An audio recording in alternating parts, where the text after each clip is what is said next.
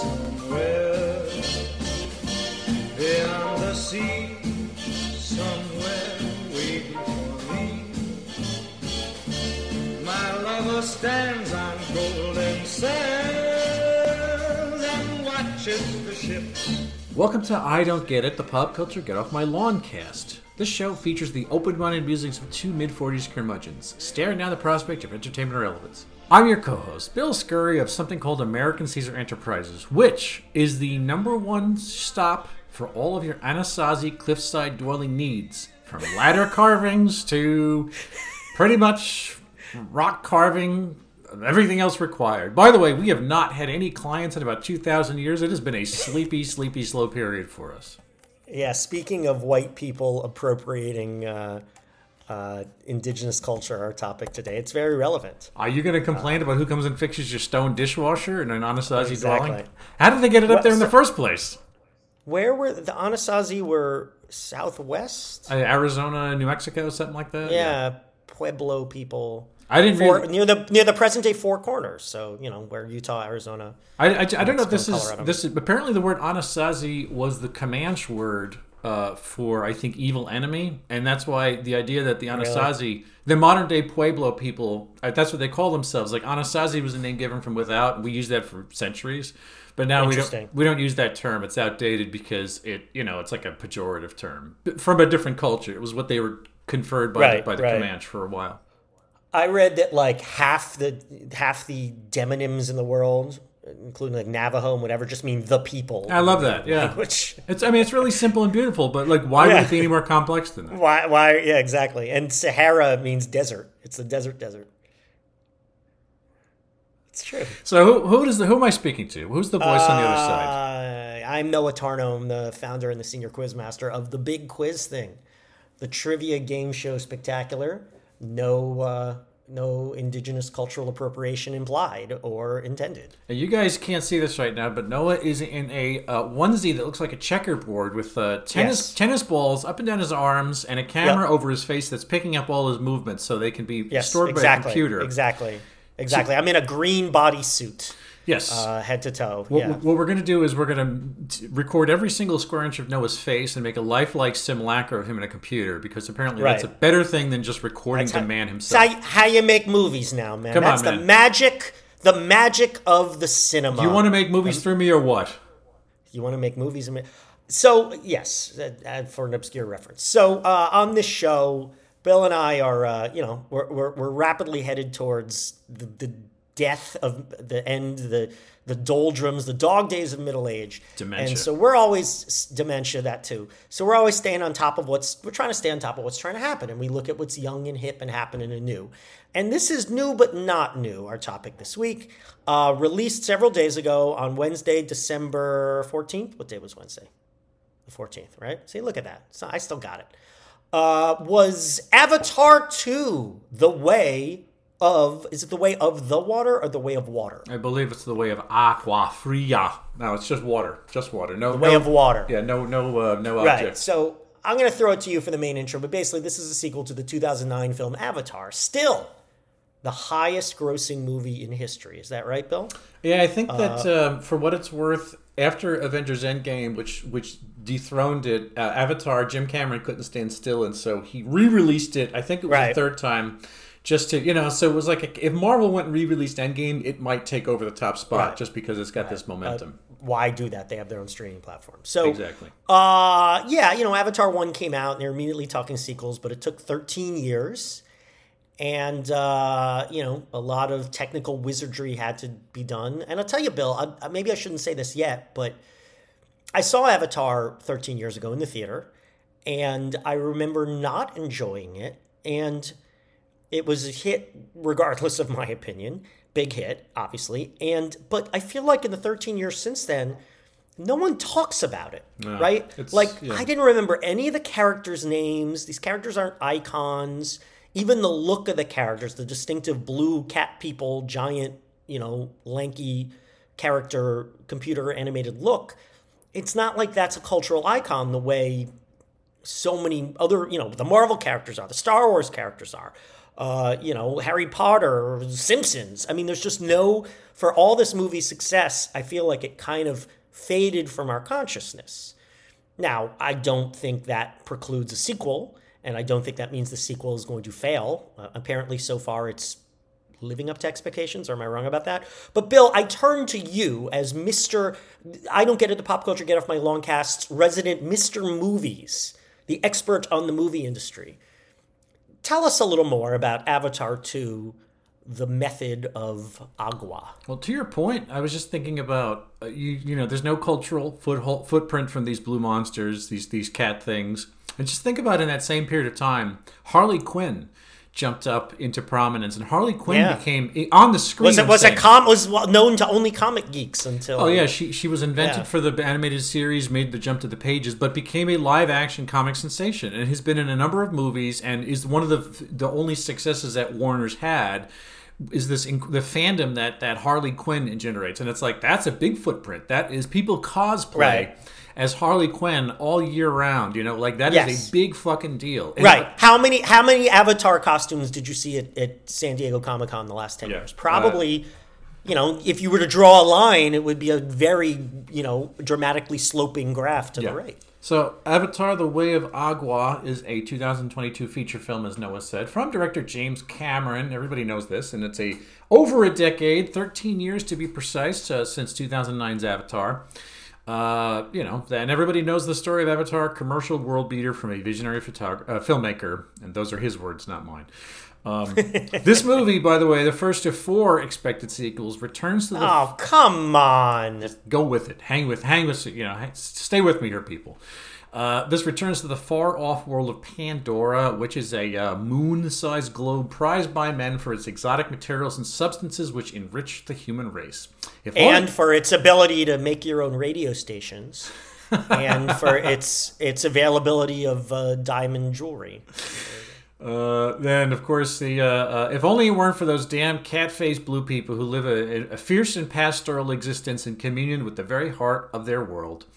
Uh, 15 years after the events of Avatar, human trader Jake Sully has integrated fully with the Blue Monsters and leads his tribe along with the new nuclear family conceived alongside his partner Neytiri. The Blue Monster Jake Sully was played by, of course, uh, some fucking uh, d- d- Australian side of beef with no charisma, and Neytiri is Right. played. And another thing, another thing, the actors in that movie. yeah. It's not like they've gone on to be big stars, right? Well, Zoe the hell is Zoe Sam Worthington. Zoe Saldana's got the whole Guardians of the Galaxy thing. She's done okay for Yeah, herself. okay, fine. Carmela Soprano as, a, as an One- army general one fucking really thing. threw me for a loop. Yeah. She's in a few scenes, and she seems like Carmela. She's playing like Carmela suddenly joins the army. It totally can. It totally took me out of the story. Anyway, yes, Edie Falco, great actress, but You know what? If, just- if Cameron calls me, didn't do it if, for if. I'm Edie Falco and Cameron calls me, I said, Oh. "Yeah, Jim. You know, I'm coming. To, I'm coming to New Zealand. I'll do whatever you want." I don't want to rag on her performance. Maybe it's me because I'm such a Sopranos nut. But it just she sounded and looked like Carmela in an army uniform. Yeah. it was Well, really weird. It's but- it's tough to get out. You know why hasn't she blown up in movies and TV other than right. Nurse Jackie? I don't know. By, by the way, folks, if you don't want to listen to this whole podcast, let me give you the the TLDR. Watch Sopranos instead of this. Your life will be. That's all I'm gonna say. Yeah. So uh, what happens in the movie is that humans have returned after a 15 year absence. They're back to steal. Thir- Thirteen years. 13. 13 years, sorry. They're, they're back to steal, uh, uh, I believe it was called space whale brain juice, which can retard the aging process in humans almost entirely. But they don't establish that till halfway through. Oh, more than halfway through, yeah. Yeah, they don't. They're like, why are they killing these space whales? And then, then they tell you in one like semi throwaway scene, we can stop aging. So uh, it looks like we got a ball game on our hands here, sports fans. Who will win? The aggressive plunderers from off-world or those lanky monster-riding blue freaks from the trees? Stay tuned for the opening pitch after these sponsor messages from Nedick's Restaurant and Chock full of Nuts Coffee. The problem, Bill, is that you make it sound like there's one coherent conflict. You know, like there's no seriously, like there's a spine. The story of the native people want to defend the whales, the humans want to take the whales' glands. It, it's What about the it's chunks? Not so much that it's What about the chunks of metal that Giovanni Ribisi wanted from the last movie? What happened to that? Right. The unobtainium, great name. It's not so much that that it's more complicated than that, although it is. It's just more muddled than that. And I I mean, look, I saw Avatar 13 years ago. I don't remember it very well. I I don't remember enjoying it, and I wasn't going to rewatch it for our purposes here because no one's paying me. Uh, but my memory of it was yes, it was visually very sumptuous and innovative. But I remember leaving disappointed, yes, but also confused because I'm like, really? Like, this is the whole story? Like, that's all there is to it? It was so flat. It was so bland. It was, to quote my good friend Katie Venino, who at the time was my girlfriend and went to see the movie with me, she says that was just dances with blue people. And she's pretty much right. It's a very hoary, cliched, uh, white man goes native kind of story that is very old in our culture. And of course, white man becomes savior and leader of the natives. And the natives are closer to the land, and white man's invading, but he's the good. White men are still better because the white man is both the invader and the hero, right? The, once he, it, it's the corrupt white man. It's the white man from the cities, from the industry. But once the white man gets back to the, I mean, that is a very old American archetype and something I, I actually studied in school. So I remember just leaving Avatar being confused that there was so little to it. Uh, so I will say, having gone and seen this movie last night, uh, it was a lot better than I feared it would be. I genuinely enjoyed myself. Uh, there were certain elements I even loved, but the movie still sucked. Um, James Cameron and thousands and thousands of people and zillions and zillions of dollars. How much was the budget on this movie? Well, What's the number? The movie uh, themselves, I think it's two fifty per, but one billion for the whole lot. They, they, they made it as a giant unit, so they were given. Oh, one, you mean the, the sequels? So Yeah. one billion for four sequels, Yeah. approximately two hundred fifty million per. And is that that makes it the most expensive movie ever, doesn't it? Um, there? It's up there. Well, uh, there may be. It, it, I'm sure there are some movies that exceeded that, but it's close to it. all I intents understand and it. Why, why don't you just have a nerd sit down at a computer and make it? How much money could it what, have cost that much money to buy him a box of donuts? Come on. Um, these people move Neptune out of its orbit to make a technical marvel, the likes of which the world has never seen before. But the script is like something written on a post-it note by a sixth grader. The plot is so weak. So weak. Just cliche after cliche after cliche. I don't care about these characters. They all blend together, partly because they're all these blue cat people. They literally look the guy's got- same. it was so this guy's hard. got five kids, and I'm supposed to be able to tell them apart. yeah, because one like, of one of them wears one of them wears a ponytail and one of them doesn't. It's like that's supposed to tell me from a I've distance. lost. I mean, the movie's beautiful, but like, the dialogue is nothing. How many how many fucking times are these kids going to get into trouble and get kidnapped by the bad guys and have to be rescued?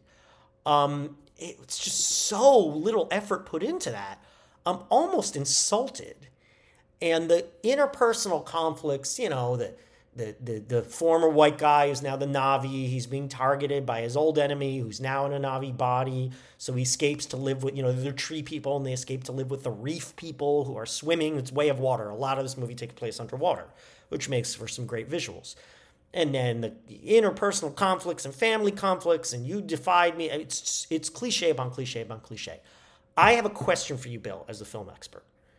What is the motive? So there are scenes, and and some of them aren't brief, of people arguing, of people falling in love or getting closer to nature.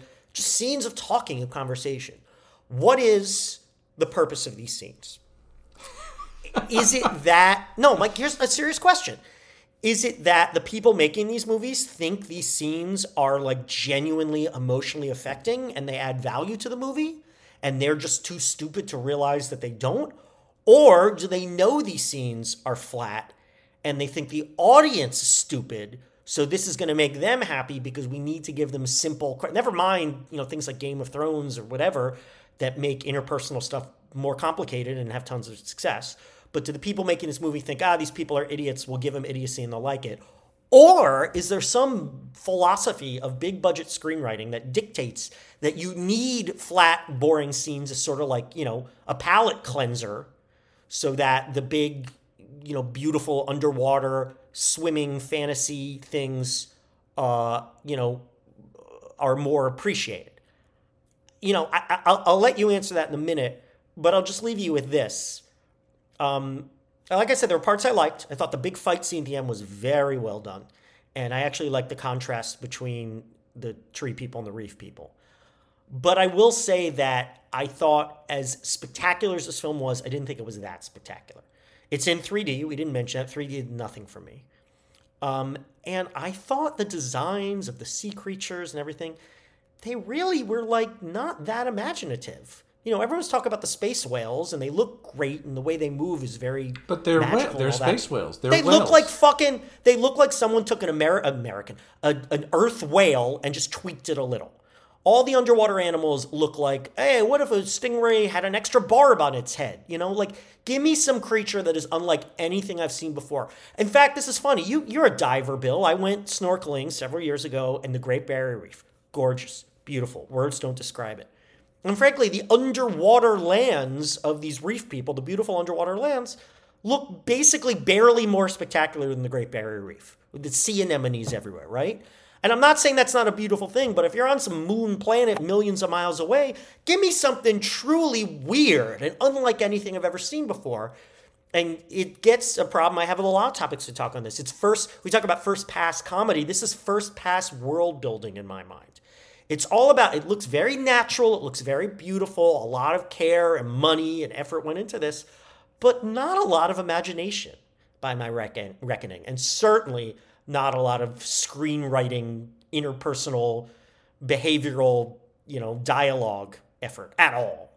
So I, this movie is, I was entertained, but it's not a good movie. Your point about that is very interesting because I think that you know what if you wanted to make a real legitimate, um, logical, linear backlash against it, your point about the lack of imagination and how conventional, um, you know, essentially it's just a horse except it has six legs. It's just a stingray except I, it- mean, basically, yeah. Give me something that really blows my mind. it's a tree except it glows. Right. It's a it's a Yeah, plant. It's a lizard except it glows, and all these things. And it's like, yeah, that that's there's a real dearth of imagination, in spite of the ability to render these things one to one. So that with the idea that, um, oh yeah, you know, you mentioned the 3D. There was a couple of other. Um, a couple of other facets to the way Cameron, you know, I believe there's an IMAX version of this out there, or at least some sequence IMAX. There's something else called HFR, high frame rate. I don't know if you got oh. that. Oh yeah, I read about that. It's That's yeah, the version don't I saw. Some of the scenes go to almost looks like motion smoothing on your TV. They play, you know, like most of your movie, uh, I should say, all of your movie images are always 24 frames a second. That's been since the dawn of photography, motion picture photography.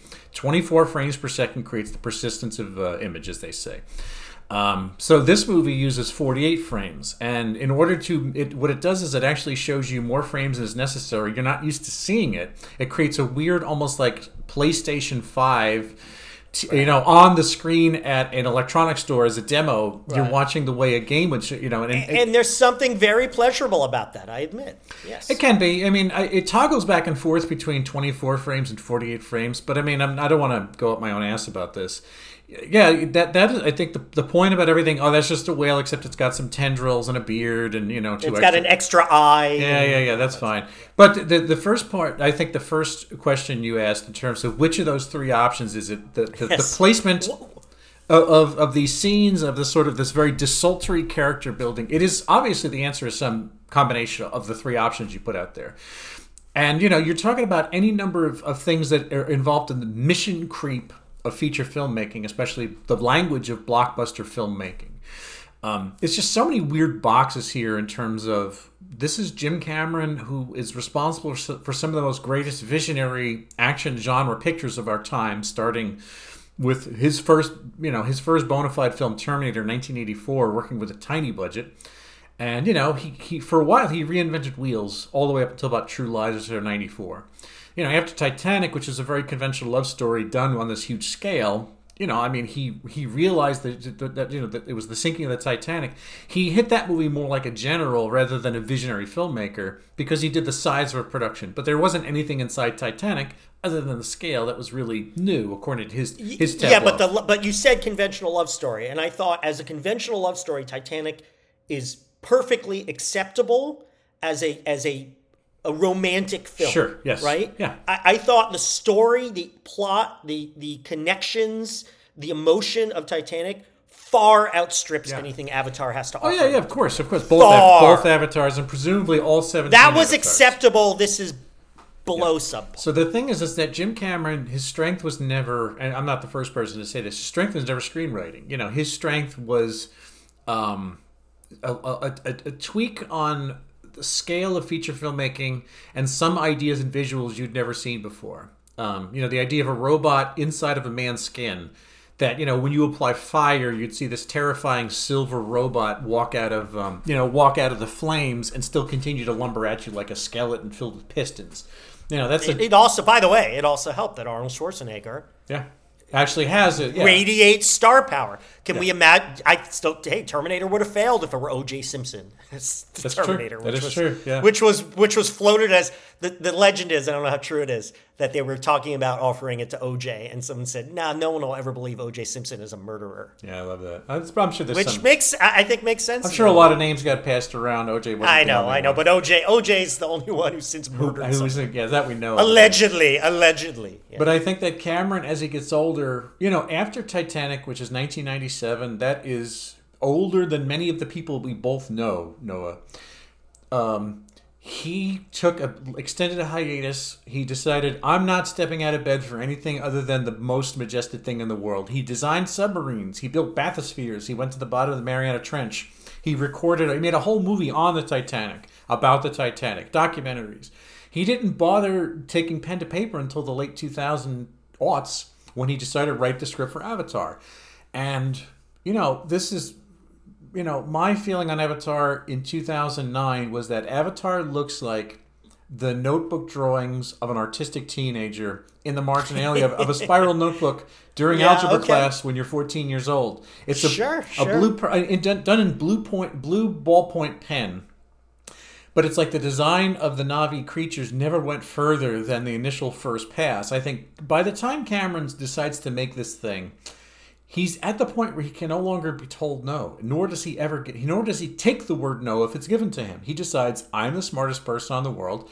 I, and and not only that i think my theory for a while now has been cameron in his head thinks he only has one peer that's steven spielberg. Now you might Yeah, I you might buy that. I- you you might say it's crazy like there's no way james cameron could could compare himself in, in a rational world to steven spielberg the man who gave us far more for far longer that meant far deeper Jim Cameron gave us a lot, but he did not give us E.T. and Close Encounters and you know Poltergeist and The Color Purple and all these movies along the years. But also the, the the the fact that those movies are still iconic Mm-hmm. in a way for all its success. Like I said, Avatar was like forgotten. yes, totally. Could I, could I literally, if you had asked me a month ago, what are my memories of Avatar? I'd say it ripped off Dances with Wolves, and there were blue cat people. That is lit, and there were some military. The villains were military people. That is literally all I remember. Cameron is so divorced from storytelling. What was once a sore spot of his, he had to work on and make sure that sounded okay. He needed he needed human beings with actual feelings and emotions. Because if you've ever seen Cameron in an interview, he's a cold,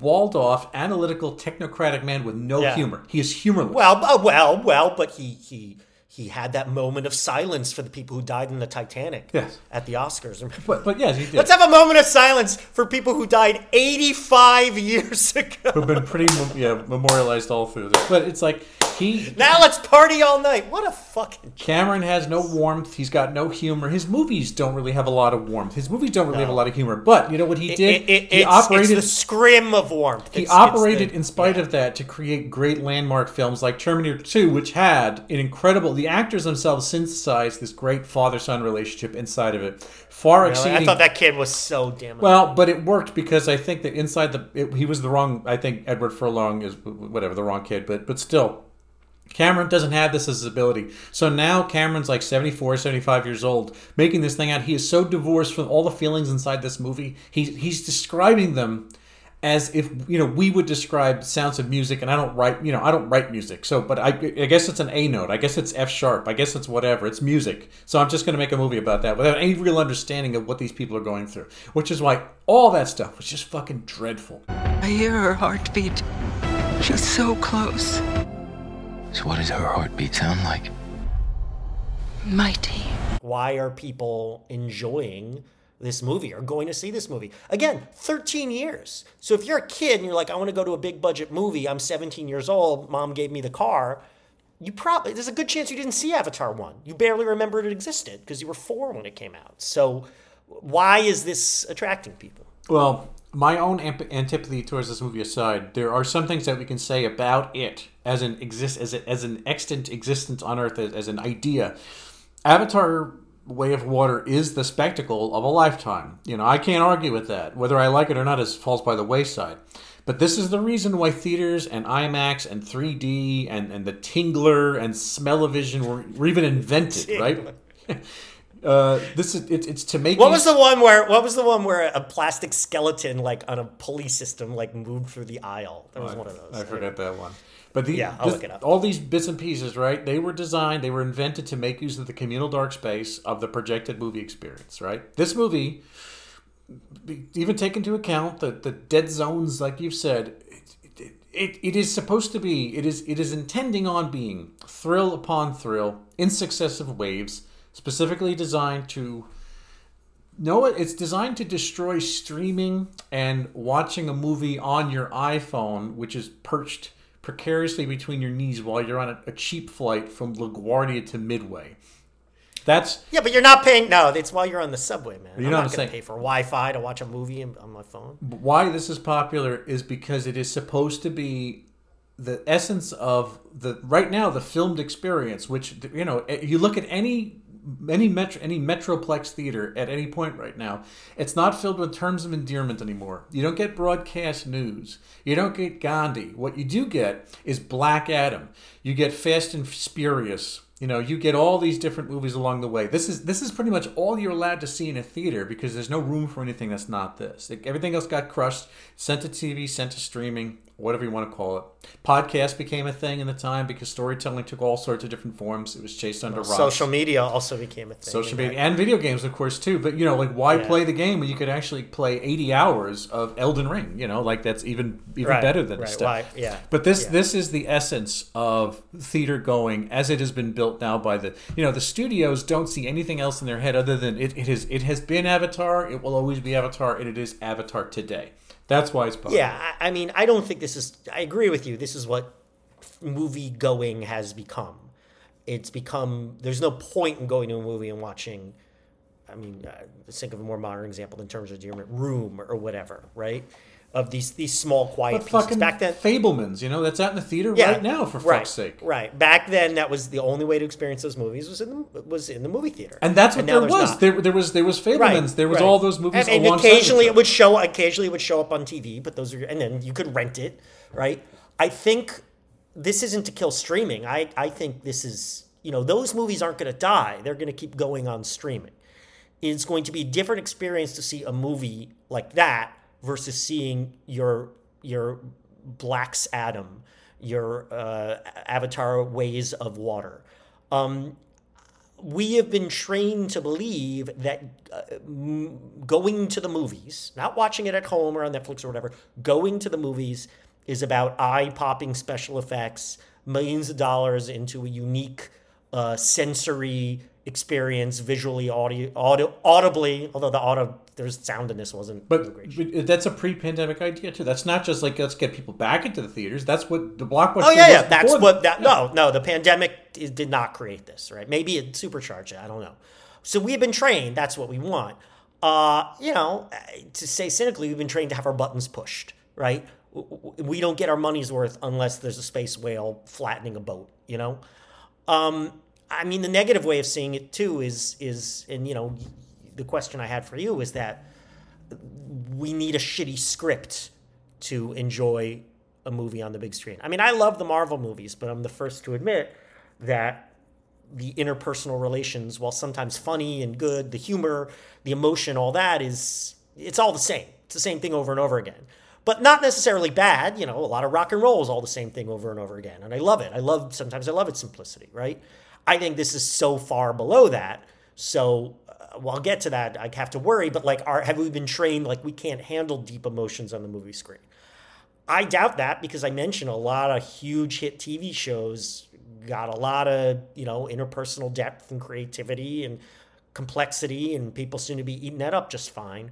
But maybe the idea of going to the big theater and spending thirty bucks on you know impossible nuggets and popcorn and soda is I don't want a real story. I don't want real. I, I just want cliches and special effects. We pick up uh, 15 years later, and as as you know, Sam and Zoe played uh, the young lovers of the first film. They're now the old married couple, not that old, but older, 15 years later, with teenage kids. Noah, would the tiny little blue cat nosed kid inside of you have liked this back in the day?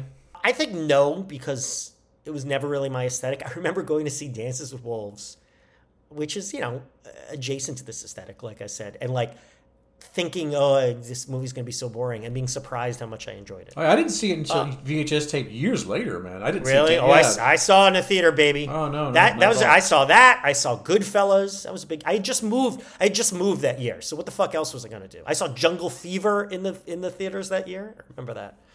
Uh, it was a big year. Um, so I don't think I would be into it. Look, here's what I I haven't said this yet, but here's one of my problems with this movie. I if someone tells me the story sucks but the special effects are good, I'm usually really turned off. It's never enough for me.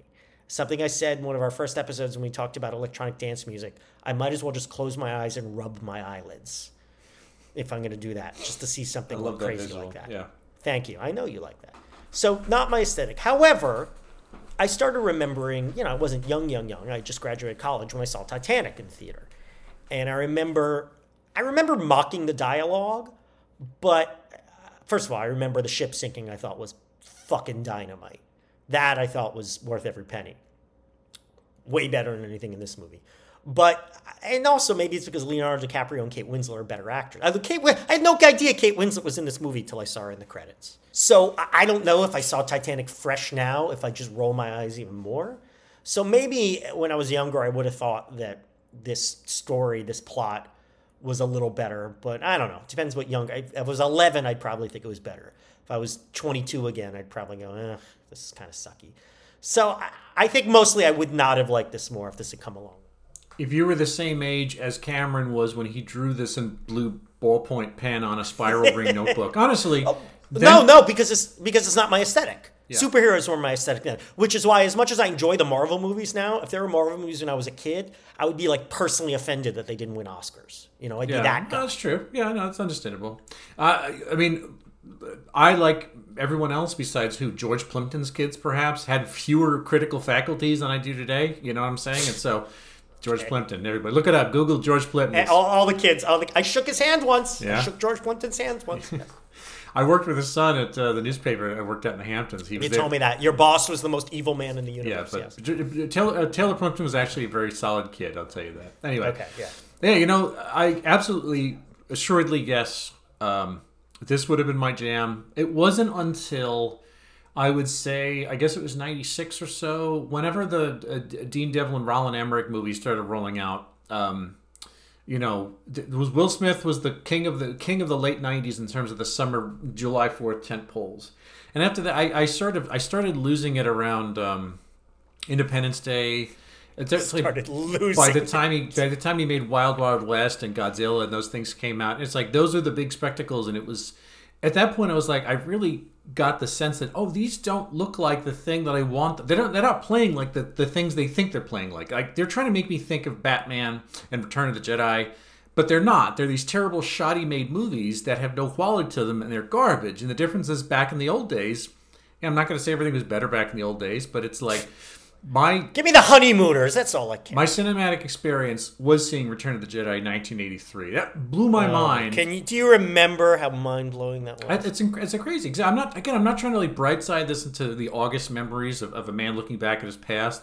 However, well, but we all do that. It's very we we didn't. You know, I, if, I'm sure somebody who watched fucking Victor Fleming movies in 1939 could say something Yes. even bigger than this. You know what I'm saying? That's the big deal. but but but Wizard of Oz has two thousand times more cultural footprint.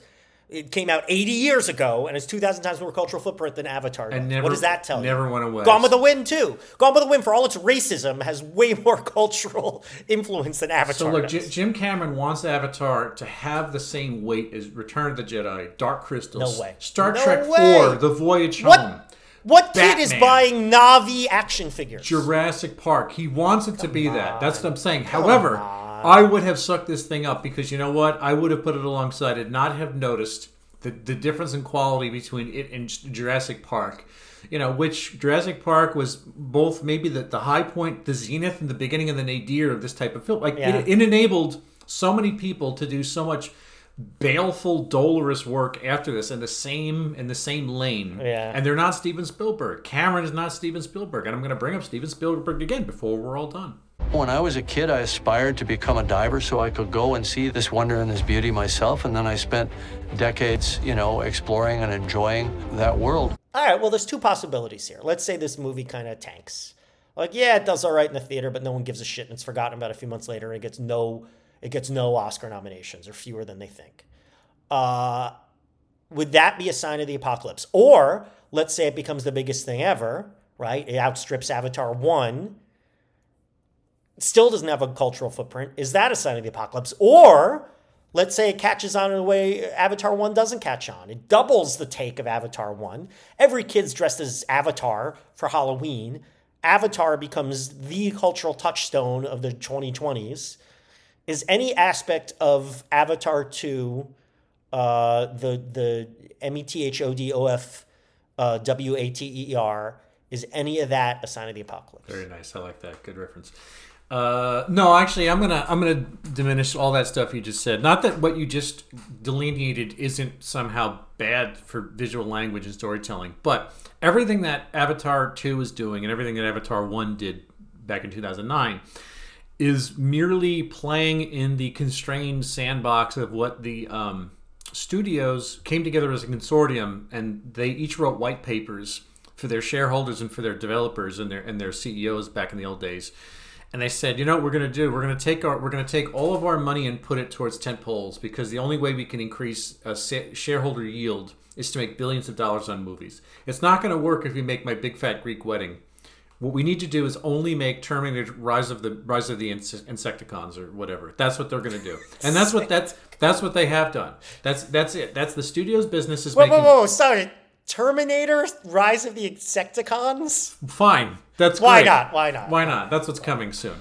So, Okay. like, the thing is, Avatar is exactly what the studios want to make. They no longer make Julia Roberts movies where she's running away from her husband at the altar or whoever Julia Roberts is at the point. It's not Hugh Grant stammering through, you know, an engagement for, for tea and But Notting they Hill. make these movies for Netflix and HBO Max and Amazon Prime. And they make They're still them- movies, They make man. them for for two million dollars a piece, and Yes. and no one ever sees them because they're on Netflix. It's a little box that plays, and you never see it. No one ever watches it. No one knows it's there. It's gone. It's in this middle of this. Is bullshit. that really true? Absolutely true. Fewer people. So fewer people see the movie, the the the the, the rom com, whatever that goes straight to Netflix than people who saw the, the rom com. Yeah. Than people who saw your standard average rom com that went to the theaters thirty years. The ago. reason fewer why- people see it now. Absolutely, Really? absolutely. And the reason why Netflix buy Netflix buys it to say that they have it, not for anyone to watch it. Netflix needs to Right. put, they need to put new stuff on Netflix, or else they lose the appearance of value. They need they need out, which is why they do these like documentaries that should be an hour long, and they stretch them out into a five part miniseries. And this is they why- need hours that people spend watching. This is why Disney has the Captain America and Falcon team. This is why they have Book of Boba Fett. They need stuff. There just needs to be stuff. Doesn't matter what it is. Yeah. And they're not going to pay a lot for stuff. And they're not going to pay for actors. Not so going to pay a lot for that muffler. back to this, I'll say my point is it's not a sign of the apocalypse because we were already there. Feature filmmaking is already is already in the shitter. But here, how about this? Let's go back to my my initial contention of all this is that I grieve for Jim Cameron.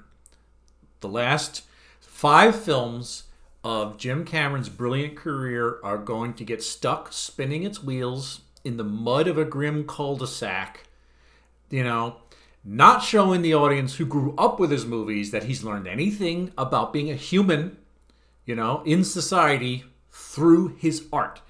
And I'm going to bring up Spielberg again. This is very important. Look, the other night there's a movie out right now called the called The Fabelmans. It had a very brief early December theatrical run before it went on VOD. It went to streaming just a couple of days ago. I want to say Tuesday, Wednesday.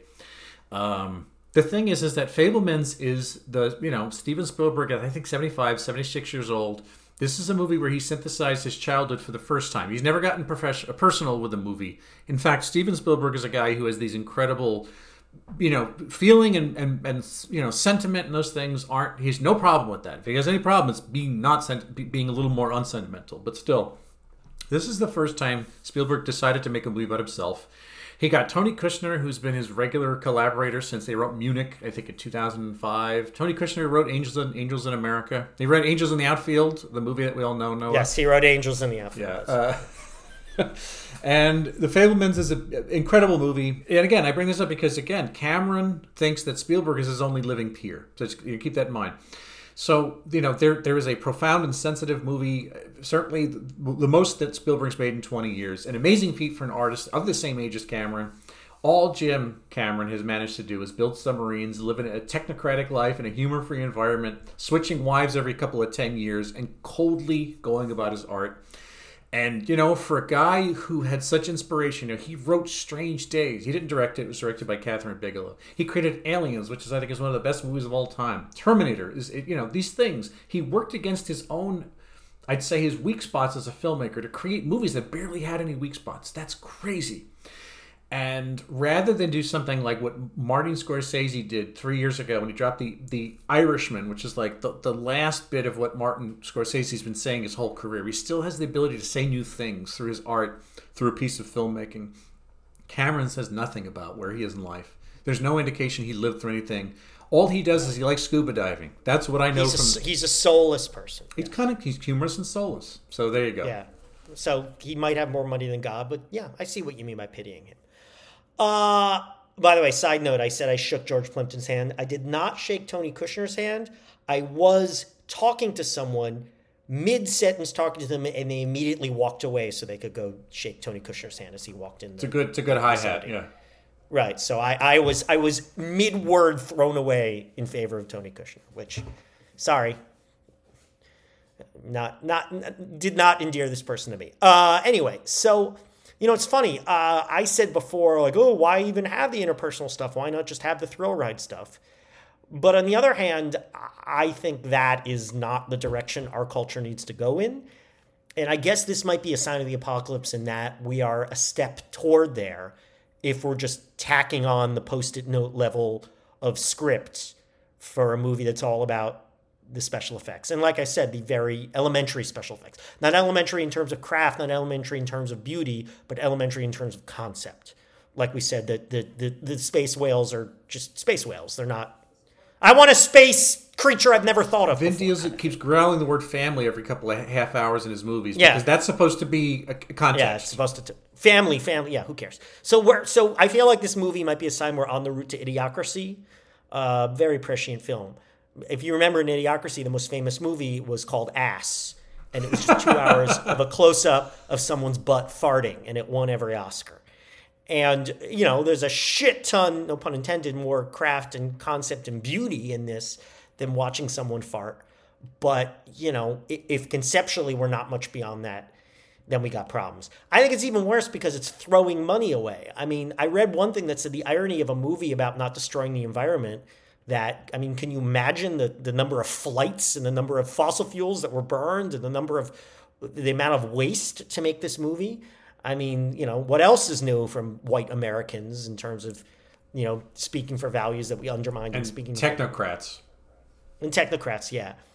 And you know, there's another thing I read that I didn't go into the details in this, but they said like this movie costs so much money that to be profitable, it has to be one of the top five most like highest grossing movies ever. And I remember reading something like 30 years ago that Forrest Gump lost money. And I'm like, what? Like this movie, everyone was talking about that's it. Won the Oscar. accounting. It didn't. It didn't. Right, but like, okay, so fine, put that aside. But like, if this is really true that this movie needs to like conquer the world in order to be worth making, then the entire movie industry is completely ass backwards. I mean, tell me something I didn't know already, but like, this is not the way to entertain people. This is not the way to run the world. This is not the way to make you know, to make memories, to make concepts, to make to make culture, to make art. This is just a really bad way for humanity to move. That art has become commodified to insane, literally insane levels. Uh, it's just not what we want out of the human experience. Avatar The Way of Water is staggeringly boring. It is so dull. It is so long. It is so ponderous. It is so utterly without wit or artistic merit. Noah, what about jealousy? Tell me where you're taking this one. Well, I'm definitely jealous. I mean, I don't know. I'm curious if people out there are going, I was really touched by it. I was inspired by it, the story. And if people care about this interpersonal shit, then I'm jealous because something cliched and slightly racist is considered profound. But no one cares what I think, you know? Um, but here's another way I'm jealous. I went to see it last night with a friend of mine who I go to a lot of movies with, and she's a fabulously intelligent person, but she, you know, we were talking about like she's far more able to just let go and turn your brain off and enjoy the thrill ride thing, which I can't. Like I said, I can't. Oh, the special effects are great, but the movie sucks. Nope, not enough for me. Oh, she's a terrible actress, but she's hot. Never enough for me, right? I I'm jealous of people who can just let it go and enjoy the effects. I gotta. I'm too much in my head, and frankly, that's that's hurt me in a lot of aspects of my life. So I guess I'm jealous of people who can really feel the magic of this movie more than I can because I I got it in fits and starts. And you know, look, regular listeners of this I know, and maybe irregular listeners who stop listening because they're sick of me whining about everything and finding fault with everything. But hey, it's my podcast. Deal with it. Um, I, uh, you know, I, I saw this on Wednesday. It came out in Europe the day before it in the States. So actually, I Ooh, rushed. fancy then. I Look know, at you. Fancy.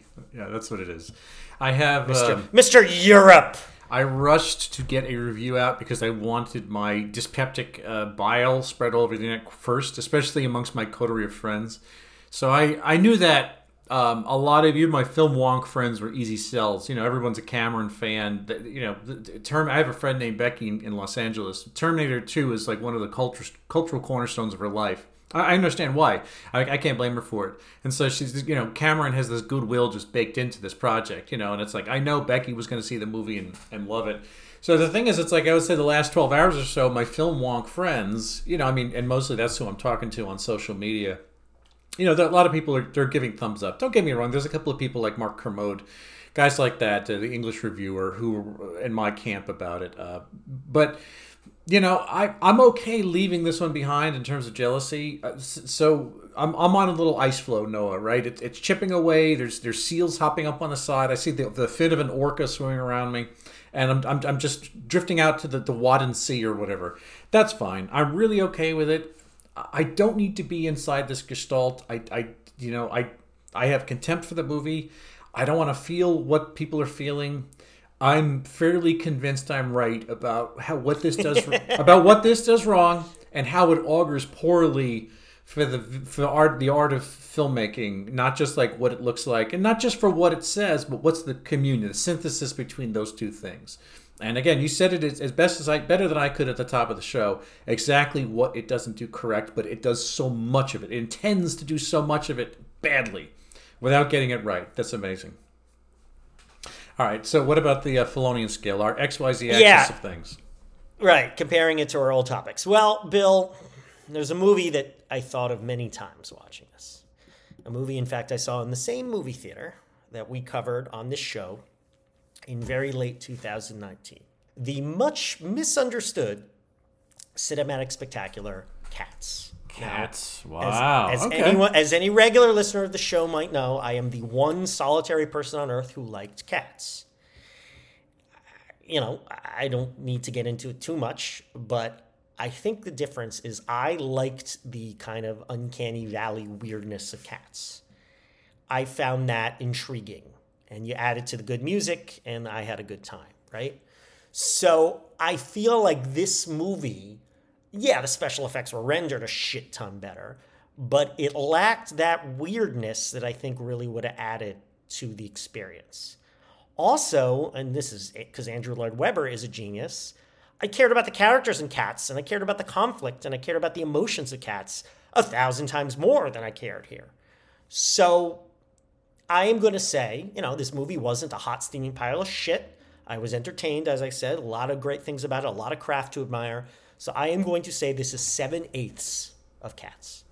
So, you know, I didn't put it up against the movie. I think Cats is ingenious. I don't know why I didn't think of that. I know because I I didn't want to go like for like. I wanted to sort of jump cross media. And when I went up, com- Sure. That's that's your thing. That's no, your, it that's is. It's. I think we should always compare pumpkin spice to uh, cup stacking. Like those are two one to ones, even though they're they're We, did we ever do pumpkin spice as a topic? Yeah, that was the very first show I did in Amsterdam because I was like, "How am I gonna?" Really? Me and Noah were gonna find something cultural. and It's gonna get food, and it's like I went to the Starbucks here. and We did I, pumpkin spice. I, I have no memory of that because I'm pretty sure. How did I do that? Because I'm pretty sure I've never tasted pumpkin spice. Uh, it I think you did. Gag just thinking about And it. you- really, you It pushed- I did drink some Fireball whiskey for the show. I remember that, yeah. As, as did Yeah. I. So I, I'm going to pull this out of my ass again. I've used this example a couple of times recently, just for the the sheer scale that I'm I'm, I'm just I'm in the shadow of being crushed by this brutalist architecture of Taylor Swift's career. So I'm going to pull Red Taylor's version, which look, man, as much as it was harmless, as much as it was pleasant sounding, you know, t- t- Red Taylor's version and the song with the scarf and the movie and all that shit, it's mediocre art from a creator afforded every known asset to humankind on Earth. These people get to pick through every single thing that's ever been available televisually, filmically, literaturely, and the best they can come up with is something Literaturely. Yes, something that what the best they can come up with is something that looks like it was um, the notes from a 13 year old kid. There's there's a real arrested development in Taylor Swift stuff because you know she didn't live a normal life. Taylor Swift was kept out of you know she she's been she was raised in a jar to be a pop star, and she's the biggest. You know, don't let her fan base hear what I'm saying because I'll I'll, be, I'll get chased off and I'll have to go live in Patagonia or Yes, something. exactly. But You're Jim- gonna have to go live with the reef people, hide with them, and learn to swim, and, spear. But J- Jim and Cam- go to the the Three Brothers Stones. That's really original. Jim Cameron is the same thing. He's got everything he could possibly want, and what he does is he comes up with this, and it's like you know, my one last bit of criticism. This the stupidest thing is that I think it was about thirty-five minutes in, and watching the movie, I got my glasses on my face, and you know, there's only about eight other people in the whole theater too. It's twelve thirty, and I'm saying to myself, Jesus, man, I tried, but these blue people look like shit. The blue people thing is so dumb. I can't believe Really? this whole movie. see. I think they look fine. I just wish they were more interesting. It's such a looking, you know? stupid. It's like there, there's no, there's so ran, it's such a random collection. The cat nose, the big tall, Yeah. The big tall size. Well, it's a random collection of like non-white. They have dreadlocks, but like it just it's Yeah. very. And puka I mean, shells. I'd say I'd say it's racist, but it's too stupid You know, all, the racist. women all wear this like It's like saying kids who play cowboys and Indians are racist. like the It's women the women it's wear this like weird uh, crocheted kind of half top that covers their nipples only and it's like and no matter how high they jump out of trees it's like the, it's like like what is this supposed to be loincloths It's like the Incredible Hulk. You never Yeah. see anything, no matter I- how the clothes. And I'm like, I, all that stuff is just, man. You know what? This inherently is so dumb. If you, if you would have, if Cameron would have let an actual futurist like Syd Mead, the guy who designed Tron and some a lot of the Star, Ralph McQuarrie, who did the paintings for Star Wars, like if you had an actual visionary futurist design the fucking Na'vi rather than his own half-assed idea, they had a notebook. It's like that would have taken so much of the heavy lifting out. Totally. It's just we're stuck with a dumb dead idea on arrival. Yeah. Anyway, t- t- Do you remember? Do you remember one of the things that was so mind blowing about Star Wars, and that the new Star Wars media still do well, is just how interesting looking the creatures and the robots and everything and that's is. that's It's all just- that's all it has to some degree you know now if you're lacking the central tenet of, of lucas's of lucas's dream really. yeah I don't know. I I liked the Mandalorian. Strong heart.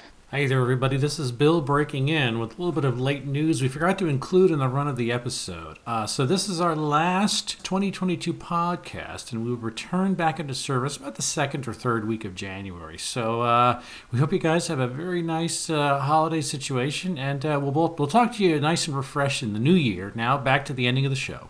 I know you think I'm crazy. All right, everybody. Uh, if you would like to find past episodes of our show, look on Apple Podcasts, SoundCloud, Google Play, and Stitcher. Yes, you can listen to the pumpkin spice one even, Yeah, which maybe- apparently exists despite my memory. Go back in the annals.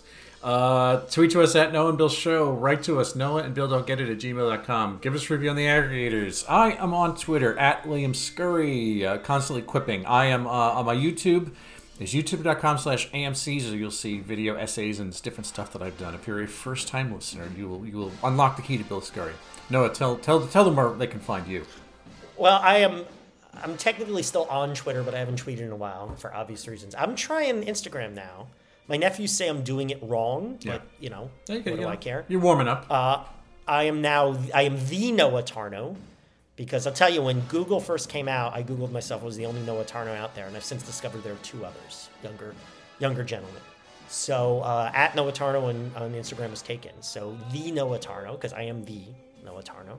At Instagram, you can see some of my crap there. Uh, but I'm all about the Big Quiz Thing, bigquizthing.com, America's finest source for custom and private trivia events nationwide, worldwide, virtual, and in person. Uh, I am just ending my insanely busy holiday season. I'm exhausted, Bill. I am fucking exhausted. You've had it, man. You, you're done. Yeah, Stick but a success, success. I did a party last weekend. Holy cripes, this house. But it went great. And uh, we're booking now for 2023. And, uh, you know, make all your trivia dreams come true at bigquizthing.com. All right, everybody. So until our next technically proficient but emotionally vapid episode, we, We don't get it. A production of American Caesar Enterprises 2022.